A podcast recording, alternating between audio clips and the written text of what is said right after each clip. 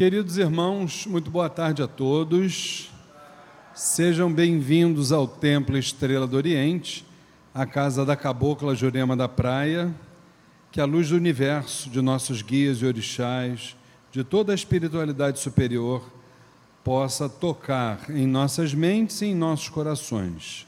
Como sempre fazemos no início das nossas atividades, vamos entrar em sintonia com o mundo astral pedindo a intercessão de Zambi Maior, o supremo arquiteto de todos os planos, de Oxalá Todo-Poderoso, dos sagrados orixás de Umbanda, dos mentores e dirigentes espirituais desta casa, a nossa mãe, Cabocla Jurema, o Caboclo Sete Estrelas do Oriente e todas as sagradas falanges que trabalham neste chão, todos os agrupamentos vibratórios que militam na seara espiritualista, umbandista, pedimos que vibrem sobre nós na tarde e noite de hoje, nos permitindo momentos importantes de troca de conhecimento, de troca de sentimentos, sempre pautados dentro de um respeito, de uma tolerância, de um amor fraterno e que a partir de todas estas sagradas iniciativas possamos dar prosseguimento na longa estrada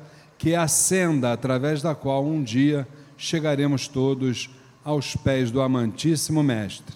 E que esse Pai Supremo, neste momento, nos permita dar por iniciada mais uma palestra do ciclo de palestras gratuitas do Templo Estrela do Oriente. Que o Pai permita que assim seja, graças a Deus, graças a Deus e graças a Deus. Então, sejam todos mais uma vez bem-vindos, não só aqueles que estão presencialmente aqui na rua Goiás, bairro da Piedade, zona norte do Rio de Janeiro, como também todos os irmãos que nos assistem a partir da fanpage facebook.com barra Templo Estrela do Oriente. E hoje para nós é um dia é, muito alegre, né? A gente confesso a vocês nós estávamos ansiosos por esse dia, por esse reencontro, porque é muito difícil, né, nesses tempos atuais, quando a gente. Aliás, é difícil e é fácil ao mesmo tempo, né? Quando a gente encontra um irmão como este que vai estar aqui nos fazendo a palestra, que mal pisa nessa casa e já sente a sintonia conosco, né? E obviamente com as vibrações que aqui estão, tudo se torna mais fácil. Mas essa não é a realidade que nós vivemos hoje, né? A realidade ela é é, bem diferente. Nós estamos vendo aí uma série de, de posturas equivocadas, de preconceito. Então, é nesse momento do preconceito que nós temos a oportunidade de esclarecer a todos eles, não só em relação ao Espiritismo, como também à Umbanda, e é isso que nós estamos fazendo aqui, através desse, desse trabalho sagrado, desde que a nossa casa abriu, gente, em 2007 todo primeiro sábado de cada mês nós temos sempre um grande nome, um grande tema, exatamente para que a gente possa é, construir uma obra dentro de nós para a eternidade. Né? Esse é o, o grande objetivo. Então, gente, para vocês terem uma noção, além de um grande trabalhador espírita, é, eu, eu até brinquei com ele, né, dizendo que, que, eu, que eu chamaria eu chamaria, foi de quê, Júlio? De. Eu esqueci, eu botei lá alguma coisa que foi, interessante, né? Muito bacana, mas é que o, o Júlio, ele, ele é tão família com a gente, ele está tão, embora não esteja presente, mas ele espiritualmente está tão junto da gente, que eu vejo sempre o nome do Júlio envolvido nas tarefas espíritas, espiritualistas. Então é como se fosse um filho, um amigo, um irmão que estivesse voltando aqui na nossa casa, e isso é motivo de muita alegria para nós, né? Então eu gostaria muito que vocês aplaudissem o nosso querido irmão Júlio Damasceno na tarde de hoje.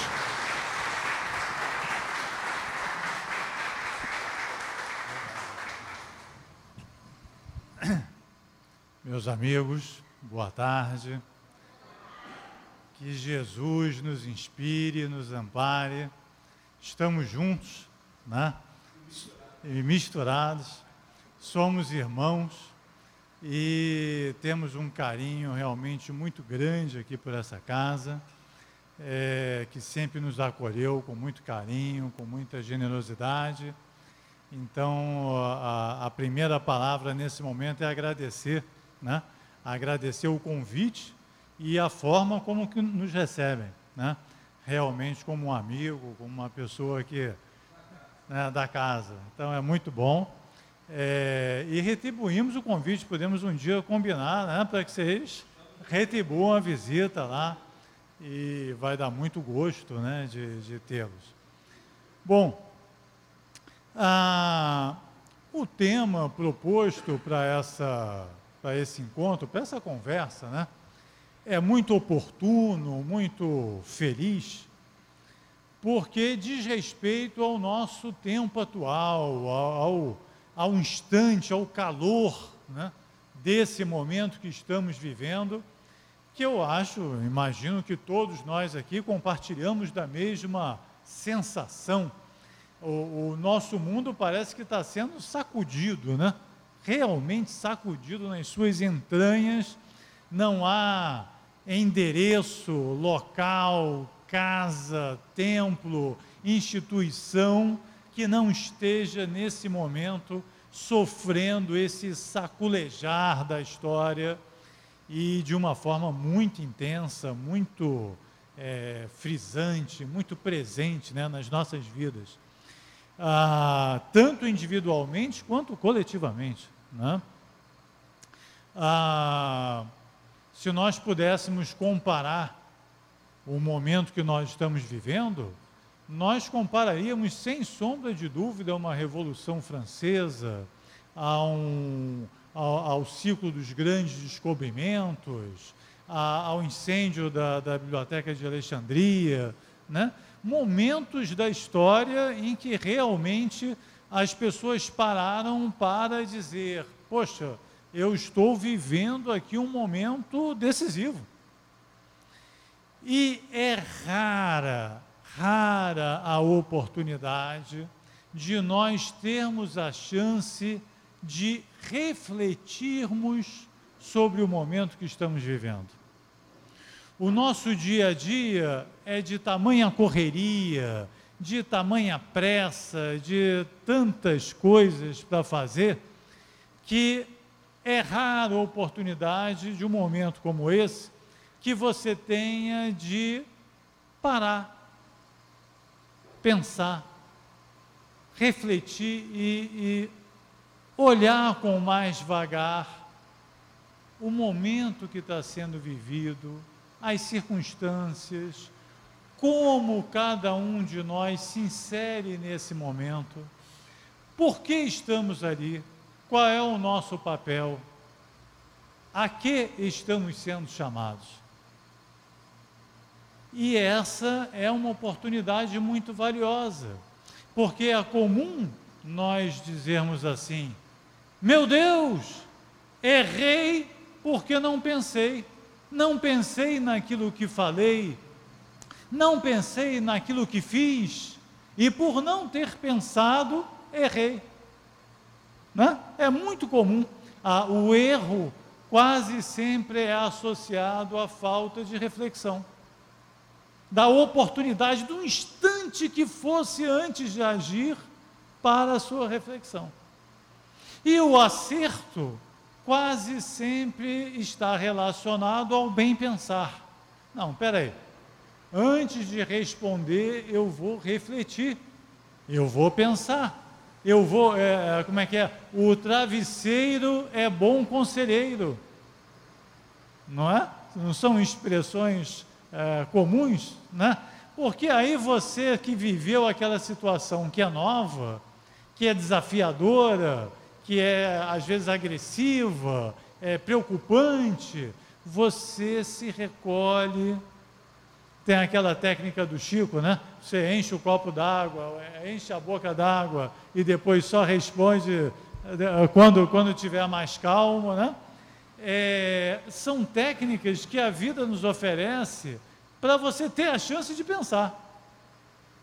E isso vale também para a nossa encarnação. Não é só para aquele momento é, o que, que eu estou fazendo aqui?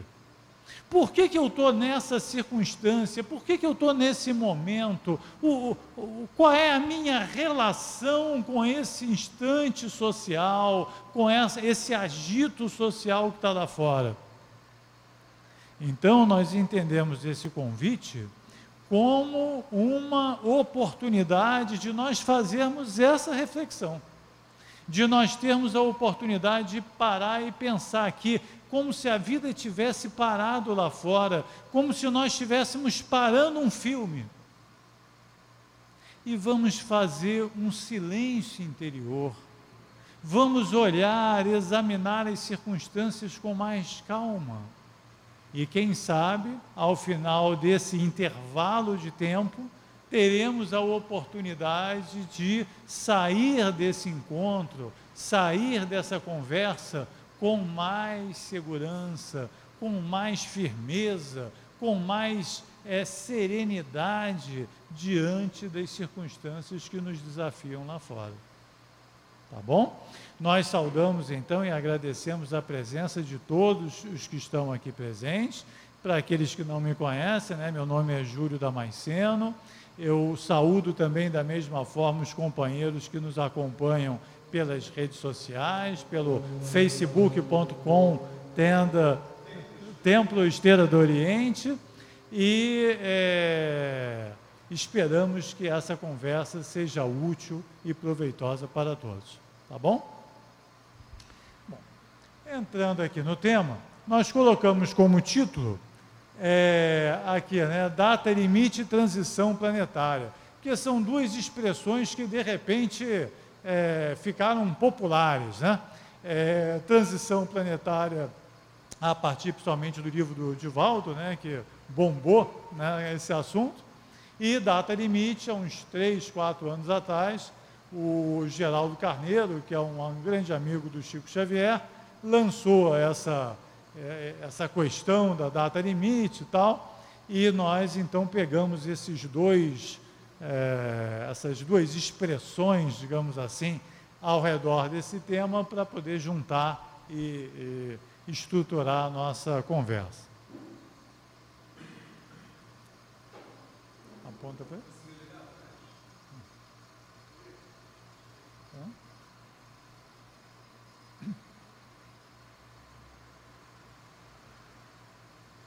Dá um enter que a gente vai seguindo, né?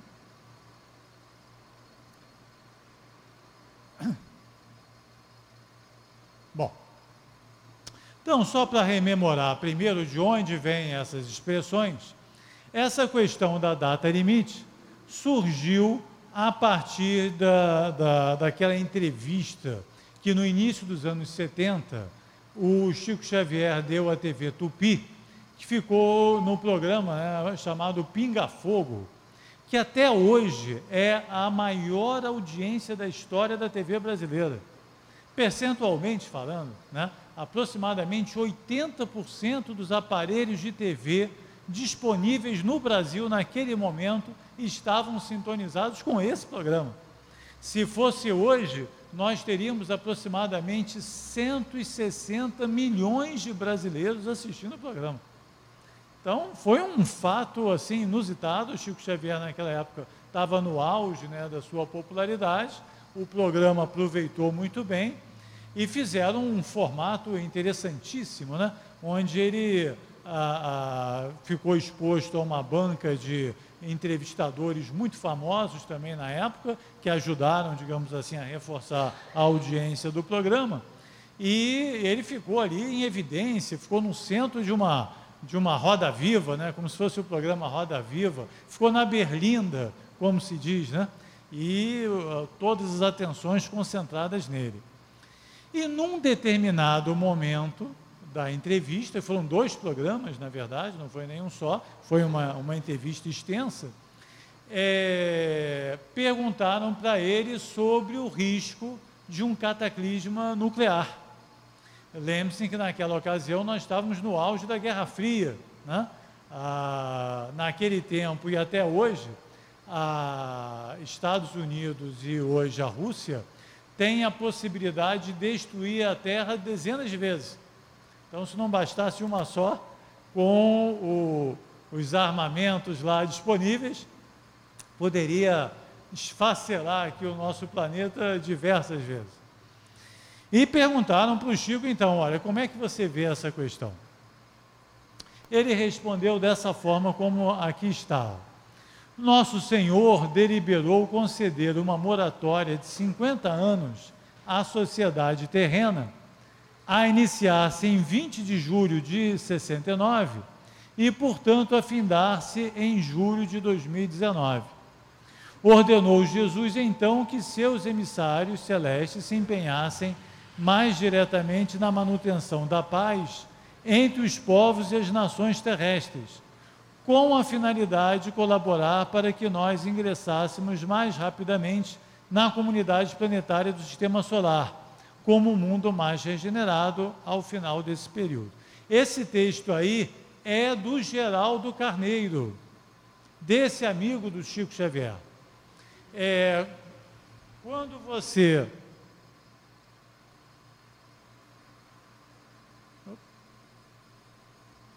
vai precisar dar um. É. Ah, agora foi. Obrigado. É, se você, eu, eu tive o cuidado de pegar essa entrevista lá no YouTube. E esse trecho que eu boto aqui, o link, depois vocês podem né, pegar o, o arquivo e tal, ele vai direto nessa passagem que a gente está citando. Na entrevista, o Chico não foi tão específico quanto está aqui no texto.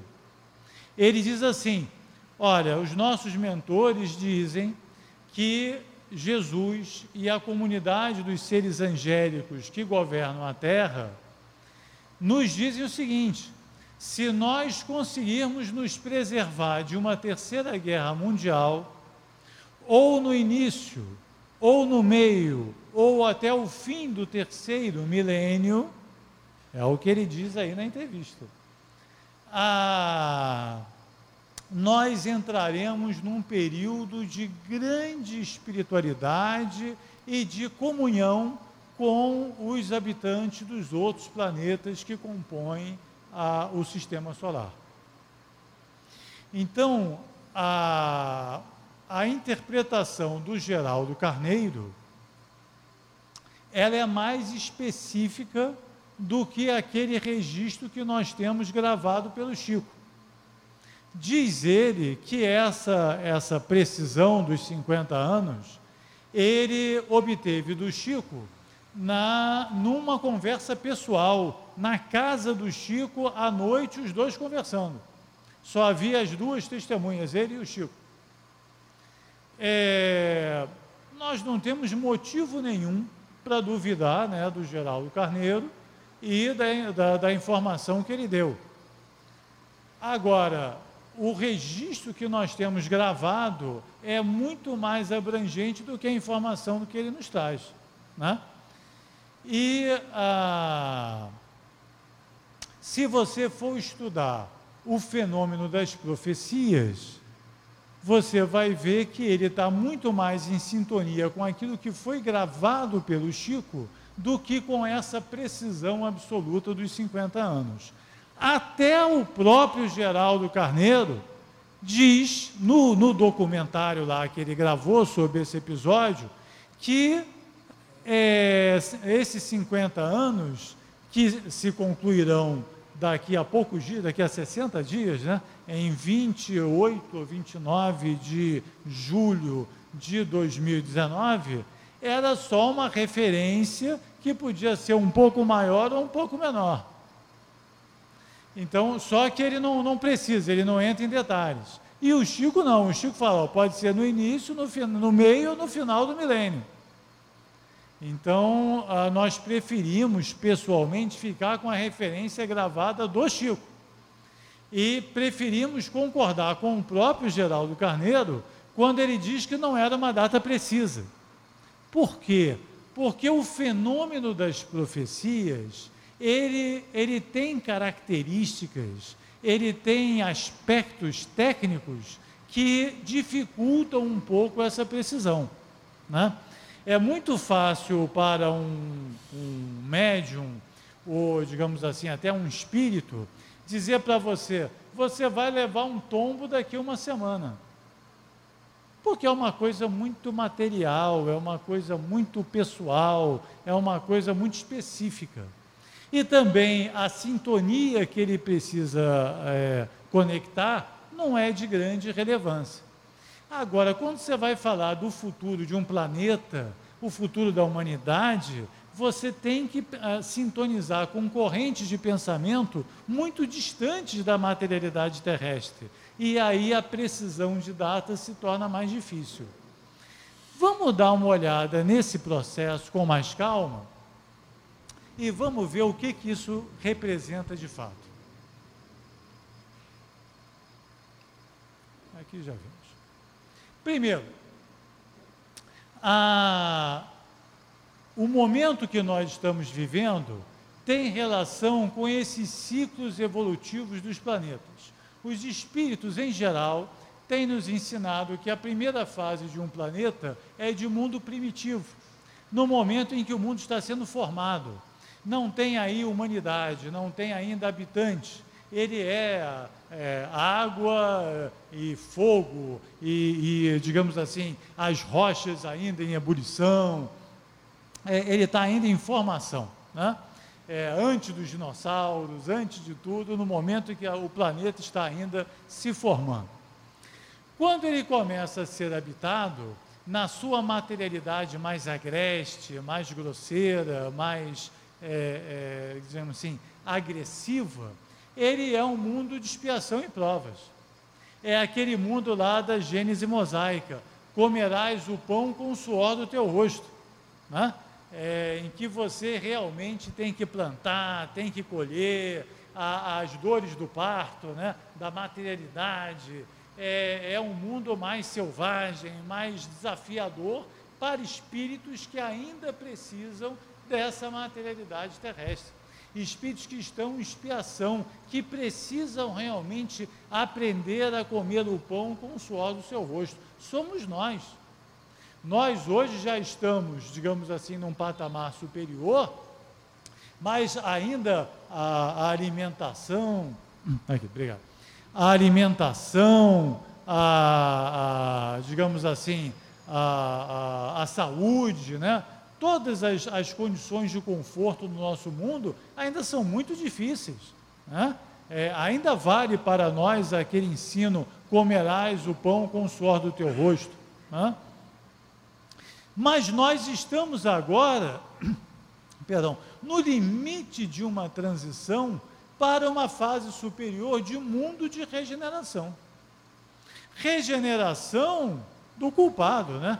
Regeneração daquele que errou. Nós temos séculos e séculos de erros acumulados, mas agora estamos com a lucidez suficiente para começar a olhar os nossos erros com outra compreensão de perceber através da nossa, do nosso próprio amadurecimento espiritual onde está o nosso acerto, onde está o nosso erro. Chegou a hora de uma reflexão. Nós já temos condições, com todos os ensinos recebidos, milhares e milhares de páginas de todas as naturezas, em todas as culturas, em todos os povos, em todas as línguas os ensinos que nos foram dados são rigorosamente os mesmos. Seja na tradição africana, seja no hinduísmo, seja no xamanismo americano, seja aqui no Brasil, com a Umbanda, com o Espiritismo, seja com o judaísmo, seja com o confucionismo, em qualquer lugar, em qualquer época, nós todos recebemos os mesmos ensinos há uma espécie de uma sabedoria eterna, uma sabedoria que está acima das divisões humanas, das fragmentações humanas, a nos ensinar as mesmas coisas, as mesmas verdades, a mesma realidade do mundo espiritual, da existência de Deus, de que nós pré-existimos e sobrevivemos à vida física, de que nós seremos responsáveis por tudo aquilo que fizermos na nossa existência planetária, de que nós somos espíritos eternos, livres, mas responsáveis. De que são muitas as nossas existências pela eternidade afora. De que a Terra não é o único planeta a nos servir de morada, como nos ensinou Cristo, há muitas moradas na casa do Pai e de que é por esse ciclo eternidade afora que nós saímos da mais densa materialidade, dos reinos mineral, vegetal, animal e atingimos a condição de humanidade. E será pelas experiências da humanidade afora, pelas vivências é, de todo tipo, pelas alegrias, pelas dores, pelas, pelos desafios, pela pobreza, pela riqueza, pela presença nas mais variadas religiões ao longo do tempo, que nós vamos desenvolver o nosso espírito, nós vamos conquistar a luz, a lucidez, o logos, o brilho da nossa, da nossa psique, do nosso espírito, que nesse momento ainda está parcialmente apagado. Mas nós somos filhos da luz e temos por destino a luz, nós somos filhos da paz e temos como destino a paz. Nós somos filhos do amor e temos como destino o amor. O, a, as bem-aventuranças são uma promessa eterna, solene, que vai estar acima e além de qualquer divisão religiosa. Os mansos e os justos herdarão a terra. Os pobres de espírito encontrarão misericórdia os que choram encontrarão alegria, porque ela lhes está reservada. Ela é uma promessa solene feita pelo Cristo planetário para cada um de nós. Então, todos os mundos têm esse ciclo. E aí se apaga por completo aquela ideia muito materialista, muito tacanha, muito pequena do fim do mundo porque o nosso mundo não foi feito ontem e não terminará amanhã. Ela é uma escola planetária, ela, ele, ele é um, um centro de desenvolvimento, de uma estufa de espiritualidade superior e já existiu muito tempo antes de nós e perdurará ainda muito tempo além até o seu desaparecimento completo. Basta lembrar que o, o planeta Terra, especialmente, tem 4,5 bilhões de anos. Vou repetir: 4,5 bilhões de anos. Os hominídeos, a primeira expressão de humanidade, por mais é, é, é, primitiva que se possa imaginar, tem 200 milhões de anos.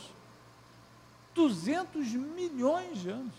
Então nós tivemos 4 bilhões e 300 milhões de anos sem aparecer nada na Terra que minimamente se assemelhasse a um, a um, macacoide. Né?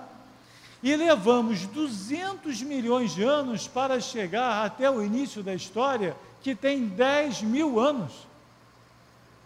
o Código de Hammurabi, a, a, a civilização suméria, a, a civilização arcadiana, a, Atlântida, é, é, o Egito, todas as, as Upanishads, né, com a tradição indiana, Lemúria, não tem 10 mil anos.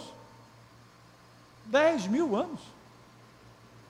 O Cristo planetário esteve conosco há dois mil anos.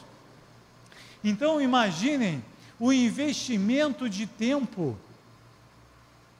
4 bilhões e 300 milhões de anos, mais é, é, 990 mil anos,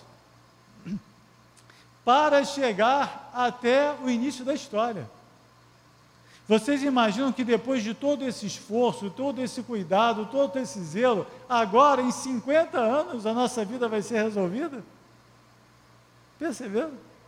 Seria um, um despropósito, é um desequilíbrio. É, bilhões de anos de preparação para agora uma decisão né, de 50 anos.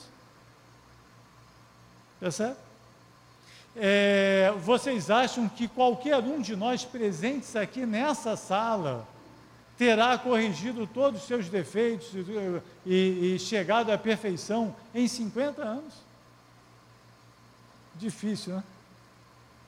Eu, pelo que eu conheço do meu cunhado, acho impossível que ele consiga alcançar a perfeição em 50 anos.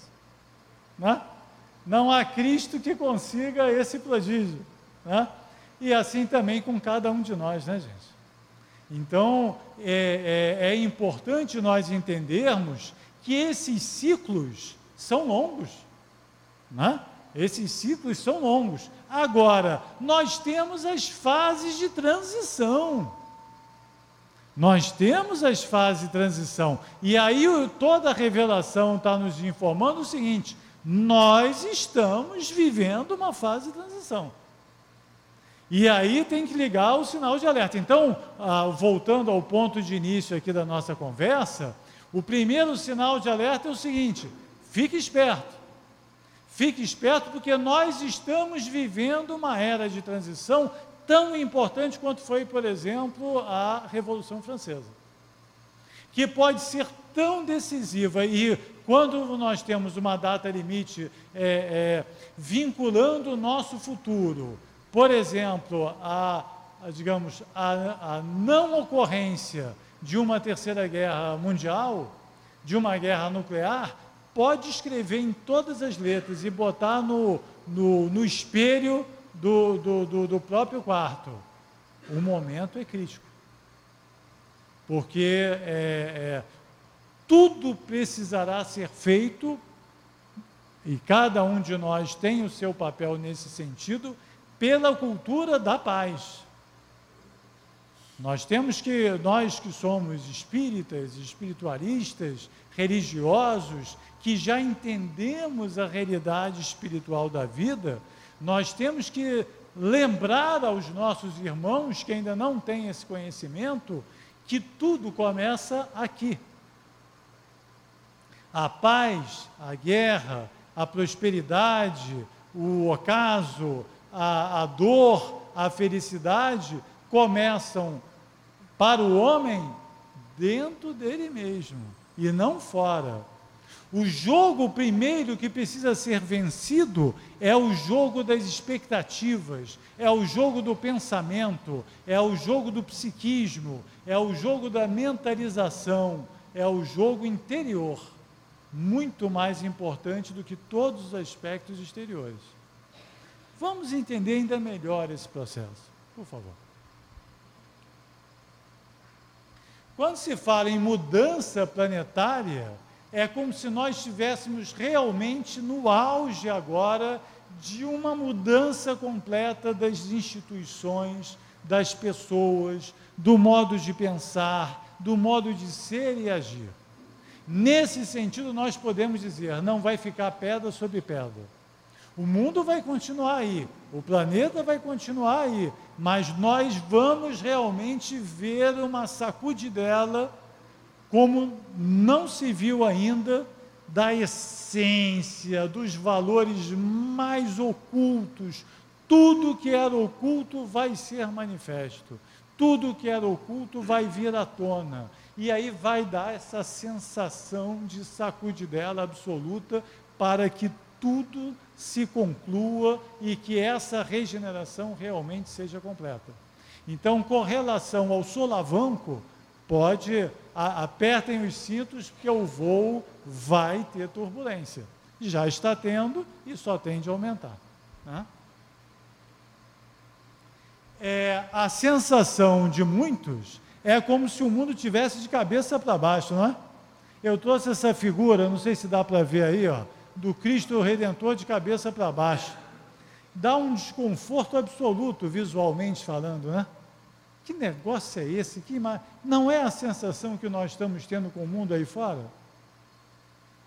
Parece que o mundo não está de cabeça para baixo? O que era certo passou a ficar errado, o que é errado passou a ficar certo. Não tem, não tem essa, essa sensação de que alguma coisa está muito fora de ordem? É, tem um, um pesquisador, um estudioso americano, chamado Greg Braden. Ele tem um livro muito interessante que todos nós deveríamos ler, chamado O Efeito Isaías. Essa obra, O Efeito Isaías, é sobre a prece, sobre a importância da prece coletiva. Né? Ele estudou tecnicamente o valor e o efeito da prece coletiva e publicou os resultados dessa pesquisa nesse livro chamado O Efeito Isaías. Nesse livro, ele tem uma imagem muito interessante. Ele diz o seguinte: se um marciano chegasse aqui na Terra agora e olhasse o nosso planeta do jeito que ele está hoje, ele ia ter mais a sensação que tem alguém que nunca viu um parto e chega numa sala de parto, né? Ele vai ver sangue, ele vai ver dor, ele vai ver grito, ele vai ver aflição, ele vai ver sofrimento, ele vai ver um, um momento, uma sala confusa, né? Um movimento de tensão.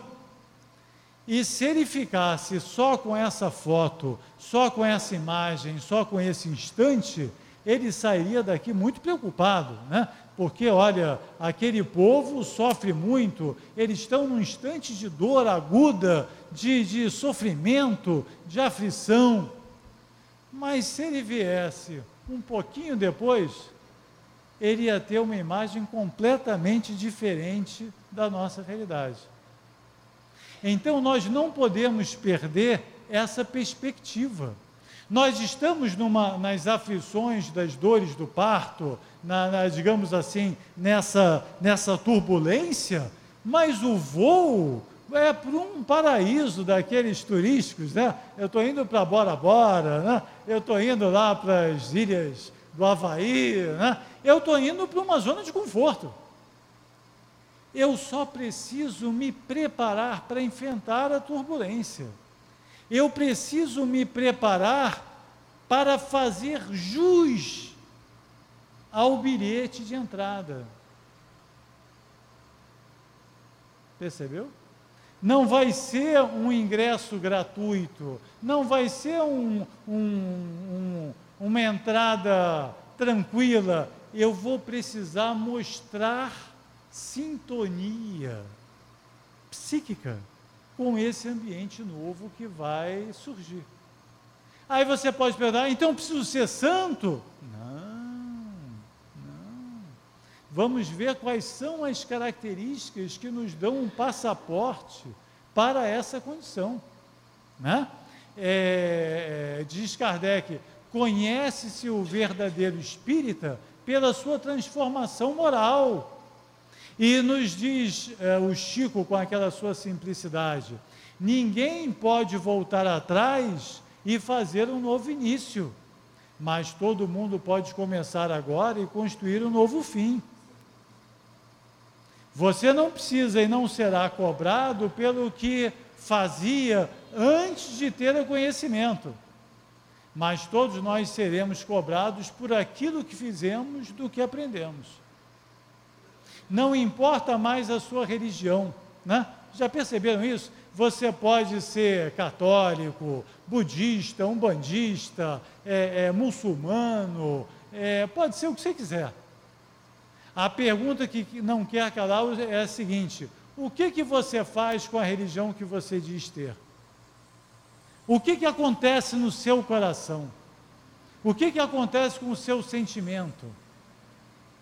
as barreiras estão se, se sendo derrubadas, né? se erodindo. O que vale é o sentimento, que está acima e além de todos os rótulos. Você pode dizer, olha, eu, eu, eu, eu sou isso, sou aquilo, sou aquilo outro. O que vai valer na essência é o seu sentimento, é aquilo que você faz daquilo que aprendeu. Então é esse, é, é essa sintonia de boa vontade, né? Os misericordiosos, os mansos e os pacíficos é que herdarão a terra. Qual é a sua postura diante daquilo que se apresenta? As previsões catastróficas foram diversas. Então lembra que durante anos e anos e anos se programou lá, olha, o mundo vai acabar no ano 2000. Não acabou. O mundo vai acabar em 2012. Não acabou. O mundo agora tem a, a, a tal da data limite. A data limite não pode ser confundida com a ideia do fim do mundo, porque não é. Nunca foi. Nem pode pegar lá o documentário da época, nunca foi apresentada como se fosse mais uma nova data de fim do mundo. Ele só disse o seguinte: a partir desse período, que pode ser no meio, no, no início ou no final do terceiro milênio, se nós conseguirmos superar o desafio de um cataclisma nuclear, se nós conseguirmmos criar uma, uma cultura de paz, apesar das nossas diferenças, então, e só então, nós faremos jus ao advento de uma nova sociedade, de uma nova era. De fazer parte de uma nova sociedade, uma nova era. Perfeito? Então, é, tem outra interpretação esse 2019 que não deve ser confundida lá com o que se inventou sobre 2000 e 2012. Vamos então saber mais sobre esse assunto. Os espíritos sempre nos alertaram com relação ao cuidado que a gente deve ter em relação à, à curiosidade sobre o futuro. Sempre. Então eles dizem: se o homem conhecesse o futuro, descuidar-se-ia do presente. Então, o futuro está sempre além da nossa compreensão e do nosso entendimento. E é para ser assim. E os espíritos podem nos ajudar, às vezes, revelando alguma coisa, mas não vão revelar muito. Se começar a dar muito detalhe, desconfia. Porque não é o espírito que está ali para ajudar. Então, muitas vezes os espíritos podem é, antecipar alguma coisa, mas quanto mais detalhada, quanto mais pessoal for a revelação, mais desconfia. Quanto mais genérica, universal e humanitária ela for, maior propensão ela tem de ser justa, de ser sábia e de se confirmar. Mas temos sempre que tomar muito cuidado com essa é, com essas profecias. Né? Há homens que têm uma sintonia, que têm uma capacidade de captar essas correntes superiores, né? E de trazer para a Terra esse conhecimento um pouco dilatado sobre o nosso futuro são homens especiais, médiums de grande sensibilidade, não é essa nossa mediunidade comum, né? Não somos nós aqui presentes, ah, eu tive uma visão de como é que vai ser no ano 4000. Difícil. São raras essas figuras, mas existem.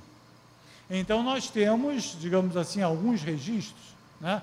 Nós temos Daniel, né, um dos grandes profetas bíblicos de todos os tempos, com os seus sonhos lá de Nabucodonosor, né, que é, ficou conhecido, tem até o, o, o mini Apocalipse de Daniel, que você pode estudar e terá grandes insights sobre a transição planetária que nós estamos vivendo hoje. Então, Daniel, especificamente, é um dos grandes médiums de todos os tempos, que pode ser inserido nesse rol seleto, digamos assim. Ah, você pode botar Malaquias. Malaquias é, previu a sucessão dos papas todos, até o fim do papado. Você vai lá no Vaticano, você tem os escaninhos com os nomes de todos os papas, você vai, é, compara com as profecias de Malaquias, ele acertou em um a um todos os papas até o atual. E daqui a pouco tem lá um escaninho vago, como é quem disser, o papado vai acabar. Então já posso dizer isso, o papado, do jeito tal, não a igreja, né, como instituição, mas a igreja está, e o papado estão destinados a passar por profundas transformações. O Papa Francisco de hoje é um sinal, é um, é um início de uma grande transição que a igreja precisa passar para voltar a ser a igreja do Cristo. Né? Então, e nas profecias de Malaquias, você procura lá se informar depois, é, tem lá essa previsão de todos os papas, e no final tem espaço vago a dizer: essa história vai terminar, esse ciclo vai terminar. E já está perto. Então, isso a gente já pode dizer. Da mesma forma, nós tradamos, né, com as suas suratas né, e com toda a fama que teve, Agora, tem o Nostradamus de verdade e tem a, a, a, digamos assim, a fama, né? o marketing feito em cima da coisa. Se você quer estudar, tem que ir lá pesquisar, estudar seriamente para poder entender o simbolismo, para poder, digamos assim, só pegar uma ganha aqui, para poder é, é, entender em detalhes um texto que normalmente é muito simbólico e de difícil interpretação.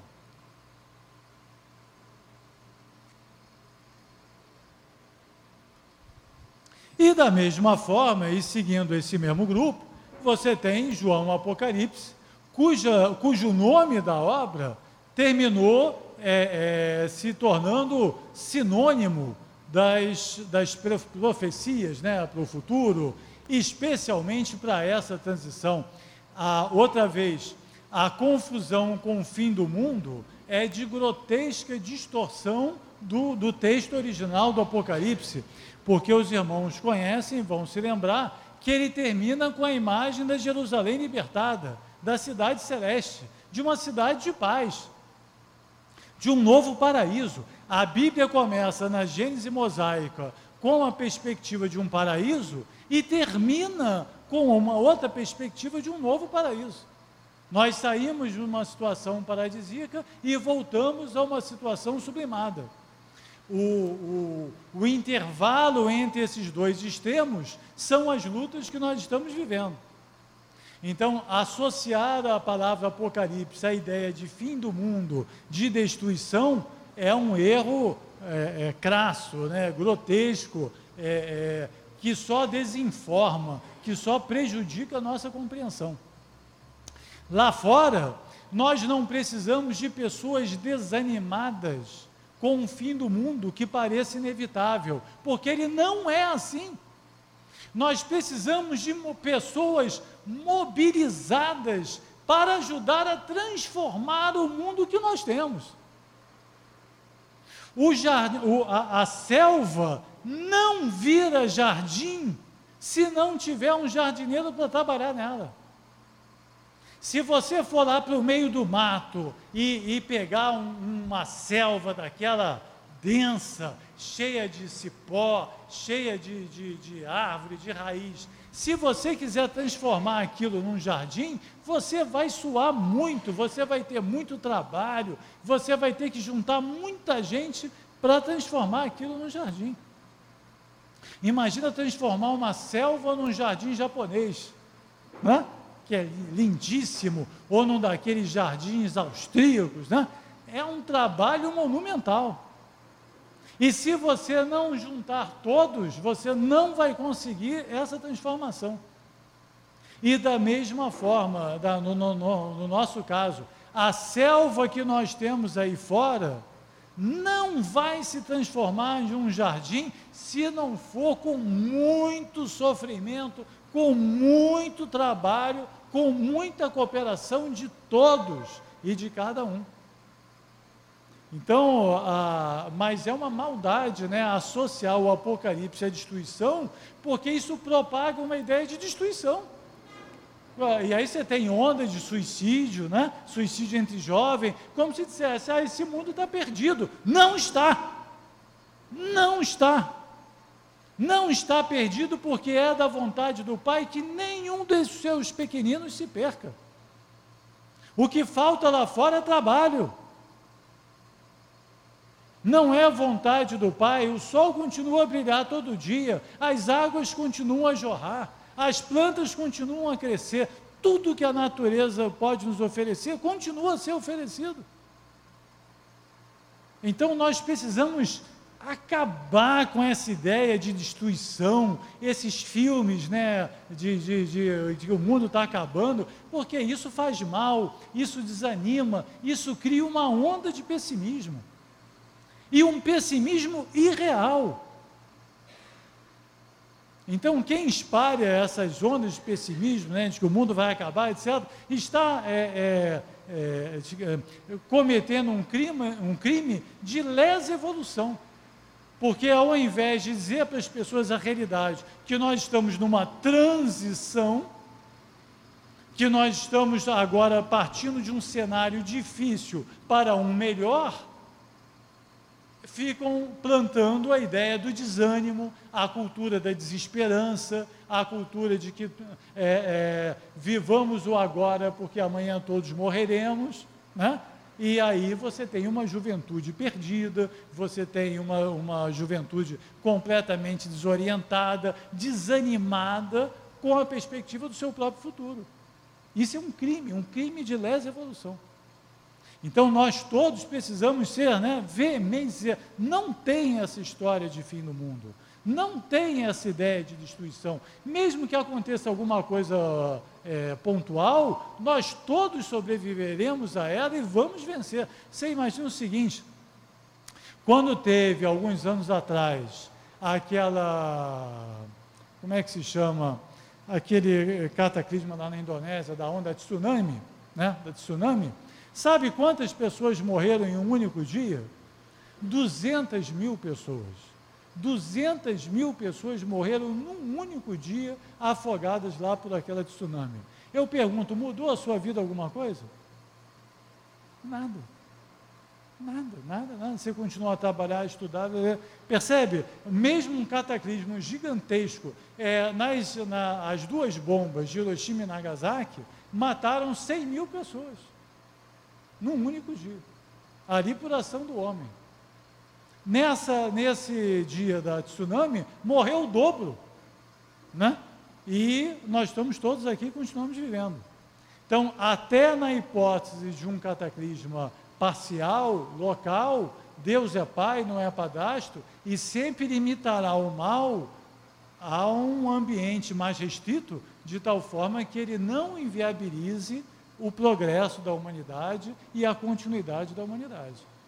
Nós precisamos lembrar que Jesus está no leme, de que o barco não afunda e de que pode enfrentar tempestades, mas nós temos, quem sabe, acalmá-las. Né? Bom, e o Chico Xavier é outro dentro dessa categoria dos grandes médios que tem sim autoridade moral, sintonia para é, é, sintonizar com esses é, com essas grandes correntes e para trazer informações, por exemplo, como do data limite que nós estamos conversando aqui, né? Mas a, a, ele mesmo faz o alerta. Esse ciclo de transição nós não sabemos exatamente até onde vai. Será nesse milênio que nós estamos vivendo. Pode ser no início, pode ser no meio, pode ser no final. Mas ele já cantou a pedra com uma certa precisão. Ó, vai ser dentro desse período. E nós já estamos, digamos assim, dentro dele. Né? Então, para nós é uma situação. Você vai desencarnar e vai reencarnar certamente dentro desse período. Então, esse é um ponto importante. Bom, aqui, olha, aquela informação que nós trouxemos o nível de elevação de uma profecia é inversamente proporcional à sua precisão. Eu trouxe aqui uma imagem para trazer essa ideia. Imagina o seguinte: um Chico Xavier, né, ele é aquele sujeito ali no alto da montanha. Então ele consegue ver o rio lá embaixo e consegue ver o trajeto todo do rio. E ele vai dizer: ó, começa aqui, termina ali ele tem grande visão de perspectiva, né? E alguém que está lá embaixo não consegue ver. Mas se você pedir a ele uma medida exata, como se fosse uma régua, do centímetro onde o, onde o rio faz a curva, ele dessa distância não vai conseguir ver. Percebeu? É só alguém que estiver lá embaixo, junto da água, que vai poder botar a régua e dizer, ó, aqui é 3 centímetros para a direita, 3 para a esquerda. Então, o grande médium, o Nostradamus, o Malaquias, o Daniel, o Chico e outros tantos, o Pietro Baldi, etc e tal, ele vai dar a visão de conjunto. Mas não vai se preocupar com a data ali, com o detalhe. Ele não vai dizer para você, às 15 horas do dia 4 de maio de 2019 e é, 16 horas e 2 minutos, o Júlio vai estar falando. Não vai. Não vai porque não interessa, não é o caso. E não vai também porque a vida não funciona assim. Então, muito melhor é compreender data limite como data referência do que data é, limite exata propriamente dita. Vamos, vamos. Perfeito, perfeito. Perfeito, perfeito. Vamos para o cafezinho. Na verdade, nós estamos na, na data limite do nosso cafezinho, né? Então todos estão convidados, né? Ali atrás da nossa cantina, nosso toalete. E dentro de 15 minutos é a data limite do nosso retorno aqui para essa palestra maravilhosa, que eu quero ver se ainda vai dar tempo das nossas perguntinhas. Vai, vai, vai, Vamos bater bola aí, que tem muita coisa aí para a gente trocar aqui com o nosso querido Júlio Damasceno. Até já, pessoal. Um pé lá, outro cá. Já. Obrigado. Bem, queridos irmãos, então voltamos aqui no segundo tempo é, da nossa palestra, a data limite e a transição planetária com o nosso querido irmão Júlio Damasceno, que ainda tem muito para trazer para vocês. Vamos lá, Júlio. Muito obrigado. Então, meus amigos, vamos voltar aqui, retomar a nossa conversa. Nós percebemos então que essa questão de data limite, na verdade, é uma data referência e que é, é praticamente impossível ter uma precisão né, da, da, das datas em que as coisas vão acontecer. Eu ia passar para vocês essa imagem aqui, mostrando o seguinte: ah, imagine o comportamento de um cardume dentro da água. Cada um de nós tem seu ritmo evolutivo próprio. E a vida, na verdade, administra esse conjunto de tal forma a levar o cardume, ou seja, a levar a humanidade até o próximo estágio. Isso em função do livre-arbítrio de cada um. Então pode acontecer de acontecerem atrasos, avanços, recuos, desvios ao longo do caminho, que podem impactar em data. É, pode ser um ano a mais, pode ser um ano a menos, pode ser um dia a mais, um dia a menos, não se sabe. Então, essa decisão sobre quando vai realmente ser a data limite, o momento da virada, é impossível ter. Aí, por isso que disse Jesus, ah, lá no, no, Evangelho de Mateus, ó, versículo 24, é, capítulo 24, versículo 36, mas daquele dia e hora ninguém sabe, nem os anjos do céu, mas unicamente meu Pai. Então, se nem Jesus, mesmo que ele soubesse, não quis antecipar determinadas referências, que será de qualquer um, né, qualquer médium, de querer antecipar com precisão datas que nós não temos e não teremos condições de acessar. Por isso que disse o Chico, provavelmente no próximo milênio, não sabemos se no início, se nos meados ou no fim.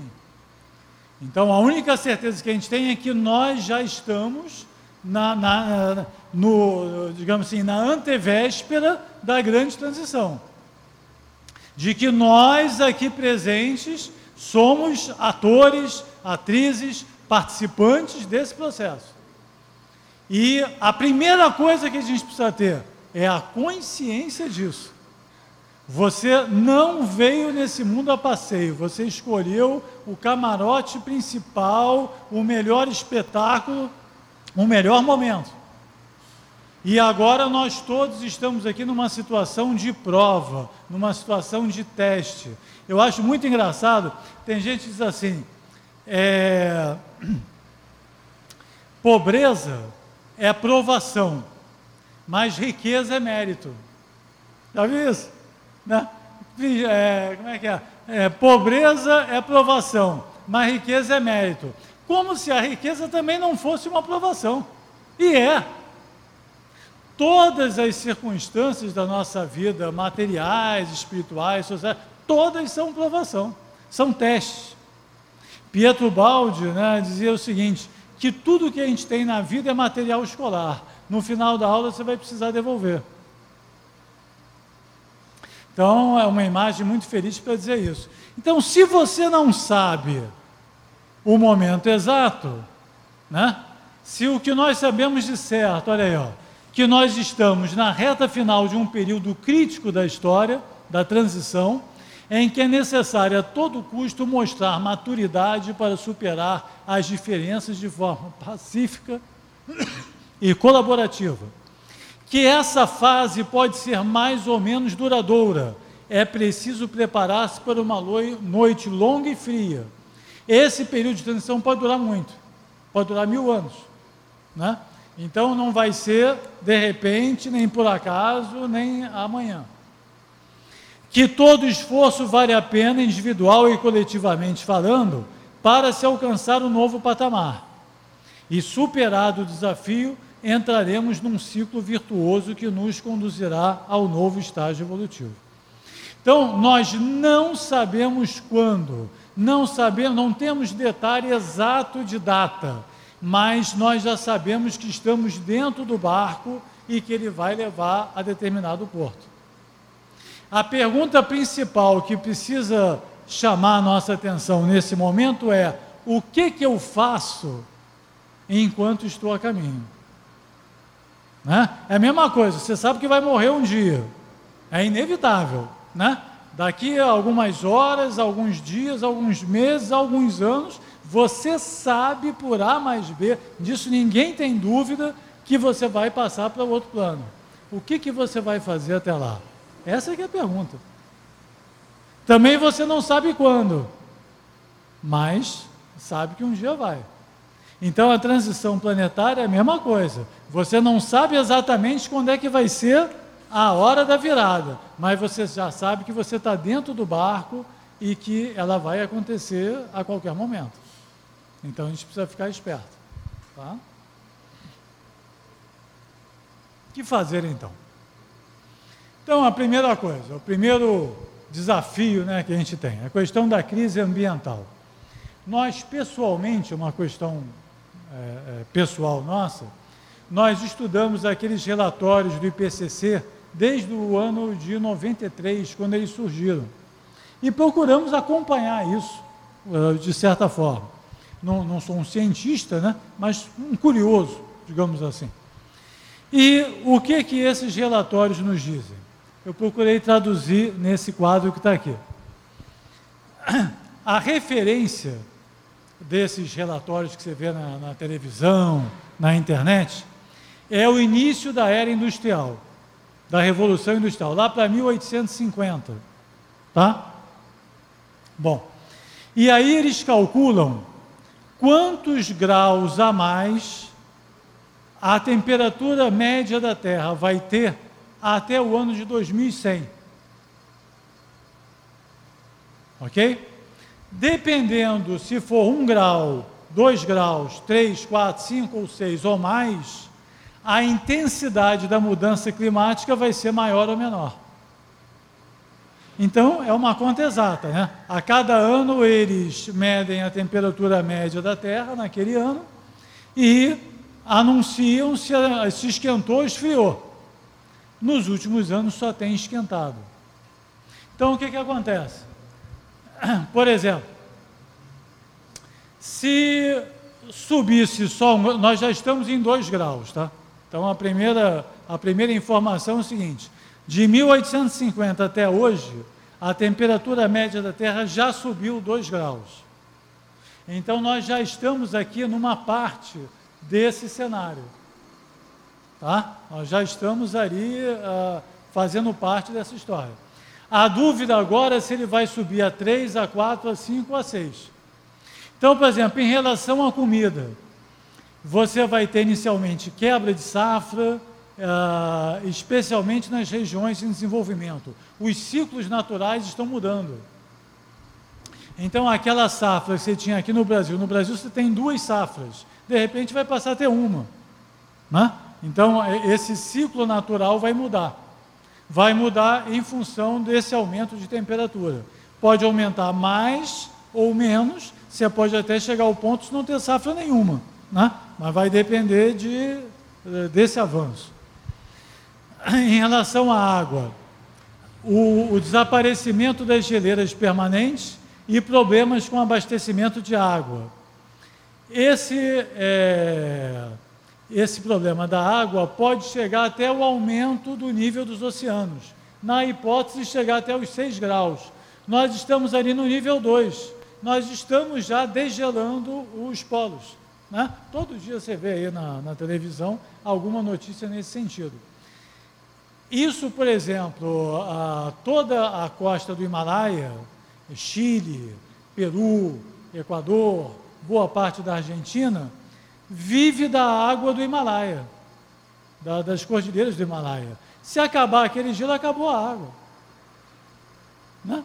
É, da mesma maneira, aqui no Brasil, descobriu-se que a água da região sudeste vem da Amazônia as, as, as nuvens que vêm lá da Amazônia que trazem a água que se precipita aqui no Sudeste. Se a gente desmatar a Amazônia, e estamos desmatando, vai faltar água no Sudeste.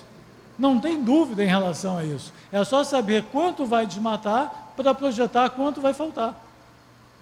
Imaginem São Paulo e Rio de Janeiro sem água. É disso que estamos falando. Então, aquela coisa, o desmatamento da Amazônia não é uma questão filosófica que apenas os jovens engajados é, vão se animar. Nós todos temos que nos preocupar com isso hoje. Porque é, há uns três, quatro anos atrás, quando teve aquela seca em São Paulo, teve gente roubando carro-pipa, assaltando carro-pipa, por falta d'água. Então, deu, deu uma prévia, digamos assim, do, do que pode vir a ser um cenário onde você tenha, é, digamos assim, um cenário do Nordeste no Rio e São Paulo. Né? Da mesma forma, é, o, o, os eventos extremos, é, tudo vai, os fenômenos climáticos tendem a ficar mais extremos. Então, por exemplo, a chuva vai ser mais forte, o frio vai ser mais intenso o calor. Então, assim, ah, os nossos netos vão ter saudade do tempo em que o Rio era 40 graus. Né? É, esse ano, lá no, nos Estados Unidos, já houve um frio polar, polar, 50 graus negativos. Então imagina você, né, é, como é que você sai para trabalhar? E enquanto aquele frio está lá, você não vai trabalhar? O que, que acontece com a economia de um país? Né? Então, a, a, nós já estamos em 2020, digamos assim, e nós já chegamos a 2 graus. E dependendo do que os governos e, e nós todos fizermos daqui até 2100, nós vamos chegar a 3, 4, 5 ou 6 graus. E essa vai ser a herança que nós vamos deixar para os nossos netos, que seremos nós mesmos. Né? Já sabemos pela reencarnação que a gente volta. Volta para dar continuidade àquilo que plantou. Então, essa é uma questão crítica, crítica, crítica, e que nenhum de nós, nem os nossos governos, nem nós mesmos temos atentado para isso, temos falado sobre isso da forma como deveríamos já estar falando.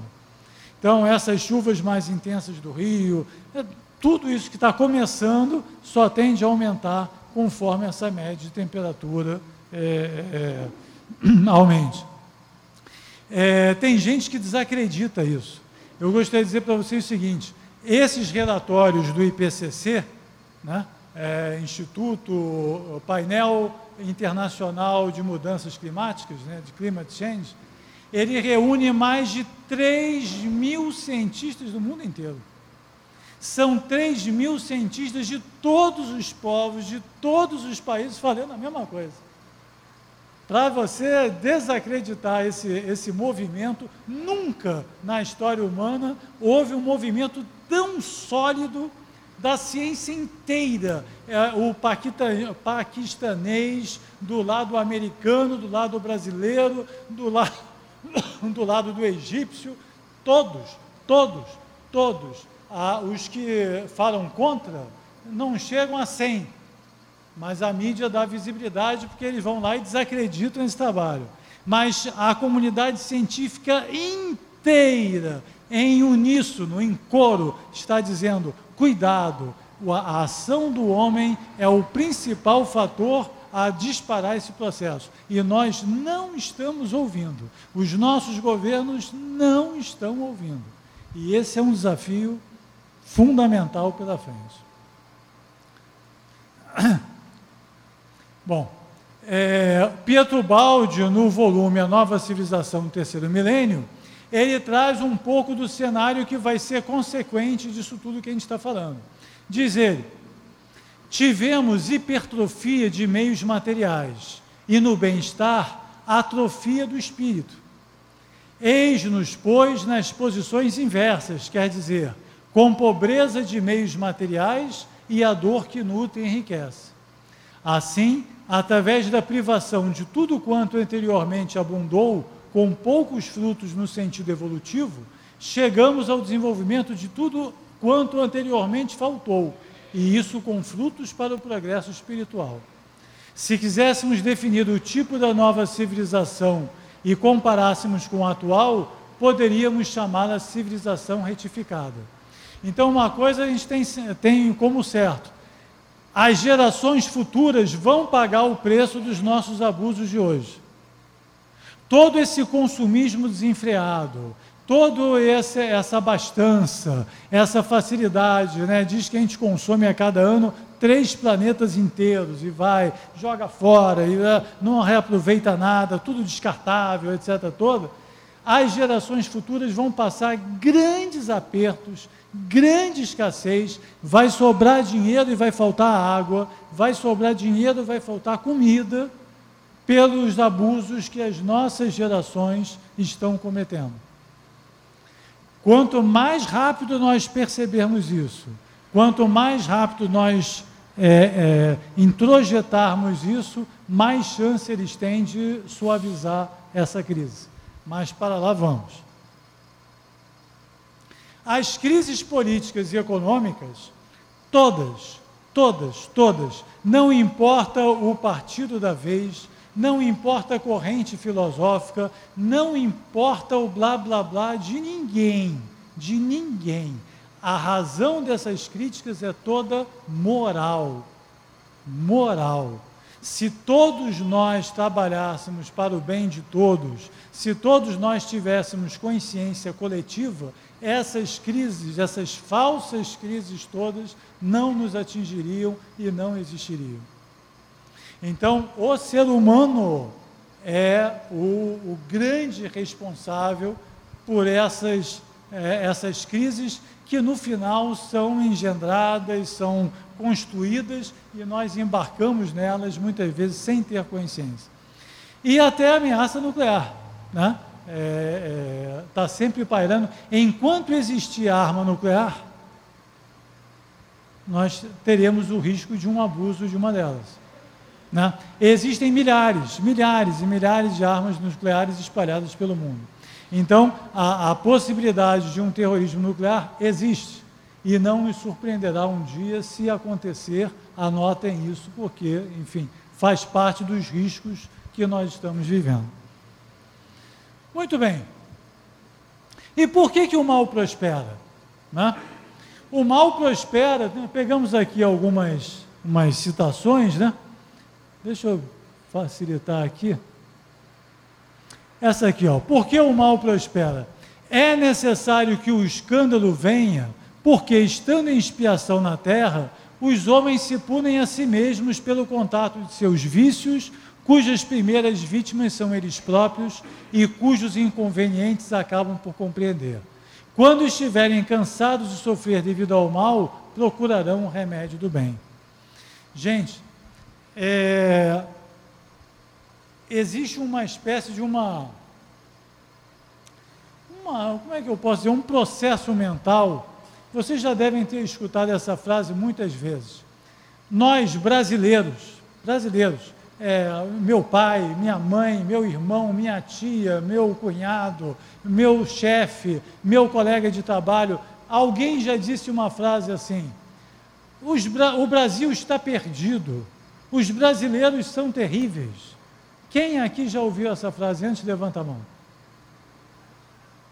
Não. São poucos, só vocês, só vocês ouviram. Ninguém aqui ouviu essa frase. O Brasil está perdido. É... Ninguém aqui ouviu essa frase? É. Esse mundo está perdido. Alguém já ouviu isso? É. Vocês já repararam que quem fala isso, né? Quem fala isso é como se não fizesse parte do mundo, como se não fosse brasileiro, como se não fizesse parte do problema também. Então, olha, o cuidado disso. Nós temos uma espécie de um, uma alienação, né? um processo de alienação, que nos faz colocar o problema no outro como se nós não fizéssemos parte dele. E aí o detalhe é o seguinte: se você não faz parte do problema, você não faz parte da solução. Porque se você está encarnado aqui e agora, é porque você faz parte do problema e da solução. Tem o Casimiro Cunha, que é um grande poeta, que se, se manifesta pelo Chico Xavier, ele diz assim: Não te rias de ninguém se estás encarnado, se estás, como é que é? Se estás, eh, se estás na carne, se te encontras na, na carne, és doente também. Não te rias de ninguém, se te encontras na carne, és doente também. Esse mundo é um mundo de expiação e de, de provas para espíritos que precisam de correção. Ele é escola, mas também é hospital. E se você está aqui, não creia, não imagine que você está em missão. Né? Tem sempre, não, eu estou aqui em missão. Né? Eu só vim aqui para o esclarecimento coletivo. Esquece. Isso quem te diz é o orgulho, é a vaidade. Você está aqui igual os outros todos. Você está aqui para sofrer, para aprender, para estudar, para se melhorar. É isso. E essa melhoria será tão mais rápida quanto mais solidária, quanto mais conjunta. É aquela ideia do jardim e da selva. O pior pecado que nós podemos ter é o pecado da é, omissão. Vocês querem ver? Olha esse vídeo aí.